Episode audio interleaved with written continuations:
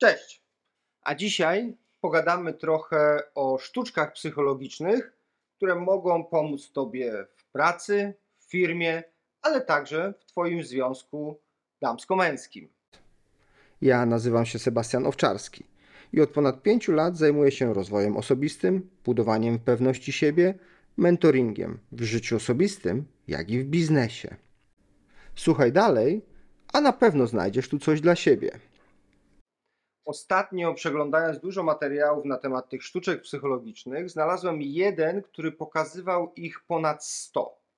Zacząłem się zastanawiać, czy aby na pewno musimy znać 100 sztuczek psychologicznych, aby poprawić swoje możliwości negocjacyjne, aby poprawić swoje możliwości w zakresie relacji damsko-męskich? Nie. Specjalnie dla Ciebie przeglądnąłem wszystkie te sztuczki i wybrałem trzy. Takie, które moim zdaniem są najistotniejsze, a co ważniejsze, te sztuczki, kiedy zaczniesz je stosować, zaczną także budować Twoją pewność siebie. Dlatego właśnie wybrałem te trzy sztuczki, aby Twoja pewność siebie rosła.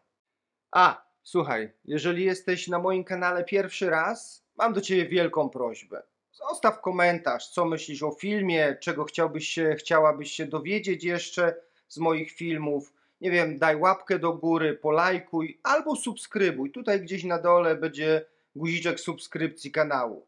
To pomaga mi w rozwijaniu tego kanału, Tobie pomoże w rozwijaniu Twoich umiejętności, a więc win-win. Ty subskrybujesz, a ja produkuję dla Ciebie. Dzięki. A teraz wracamy do sztuczek. Pierwsza sztuczka psychologiczna z serii tych trzech.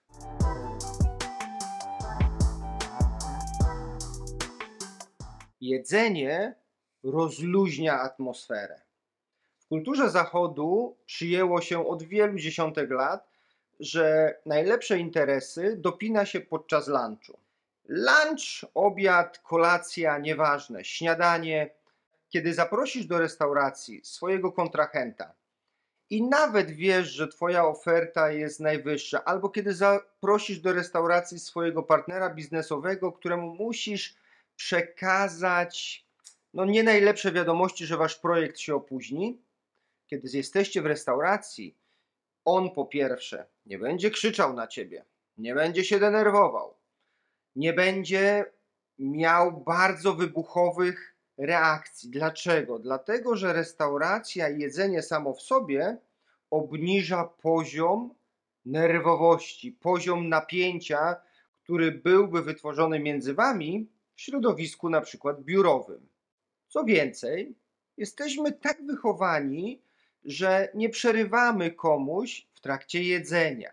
Więc jeżeli twój oponent w tej chwili konsumuje kolejny kęs pysznego foie gras, a ty mu przedstawiasz swoje drogie rozwiązania, to on nie zacznie nagle pluć tym foie gras, żeby tylko tobie wejść w zdanie. On spokojnie skonsumuje, w tym czasie przemyśli i kiedy będzie odpowiadał, to już będzie to zrównoważona odpowiedź, a nie impulsywny wybuch, którego mógłbyś się spodziewać w innym środowisku. No i rzecz też bardzo istotna w tej metodzie. Zapraszając swojego interlokutora do restauracji, pokazujesz mu, jak wielkim szacunkiem go darzysz. On staje się zobowiązany, bo ty go zaprosiłeś, ty go zaprosiłaś, uregulowałeś rachunek i nagle on jest zobowiązany do tego albo do tego, aby przyjąć Twoje wyjaśnienia i powiedzieć: OK, idźmy dalej, albo z drugiej strony zaprosić Ciebie za kilka dni znów do restauracji i przeprowadzić drugą turę rozmów. Tak czy siak, wygrałeś. Uzyskałeś to, co chciałeś, złagodziłeś, masz więcej czasu i masz więcej, a on ma więcej czasu na wszelkie przemyślenia.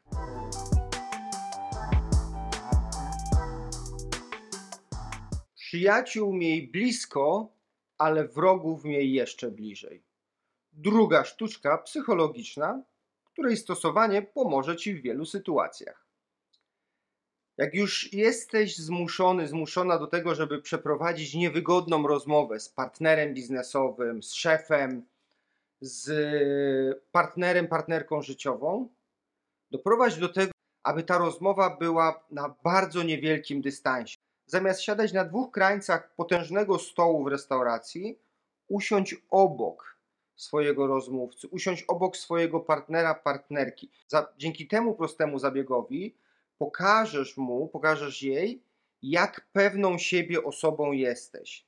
Bliskość, którą obdarzysz tą osobę, spowoduje, że ona będzie troszeczkę onieśmielona, dzięki czemu Twoja wartość rośnie.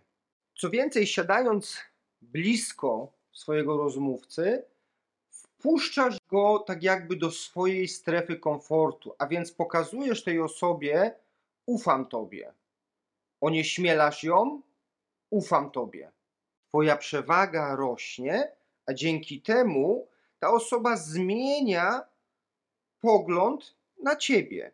I może kiedyś była pierwszą plotkarą na twój temat, to dzisiaj ten prosty zabieg spowoduje, że ona zacznie myśleć o tobie nie jako o konkurencie, nie jako o twojej konkurencji w firmie, w pracy czy w biznesie, ale jako o takim prawie przyjacielu, bo jednak bliskość to intymność, a intymnością darzymy tych, których albo kochamy, albo dla których jesteśmy przyjaciółmi. Niestety ta bliskość i intymność jest często wykorzystywana przez kobiety w relacjach damsko-męskich.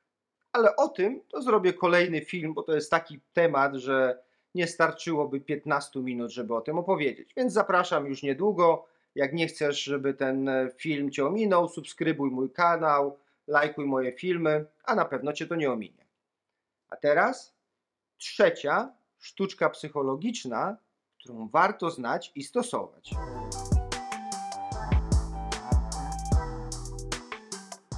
Ta sztuczka to takie kolokwialne startuj z wysokiej półki, startuj z wysokiego C. Niestety cholera w dzisiejszych czasach politycy bardzo mocno zaadoptowali tą sztuczkę psychologiczną i nawet niedawno niejaki pan Sasin ogłosił, że będzie 50% podatek od zysków przedsiębiorstw.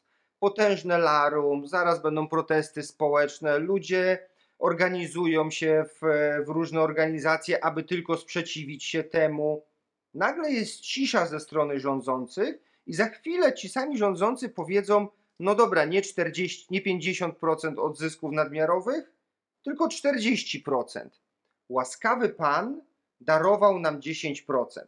I teraz ta sztuczka wykorzystana w ten sposób spowoduje, że my już zapomnieliśmy o tym, że walczyliśmy o wzrost podatku, nie wiem, z 19 do 50.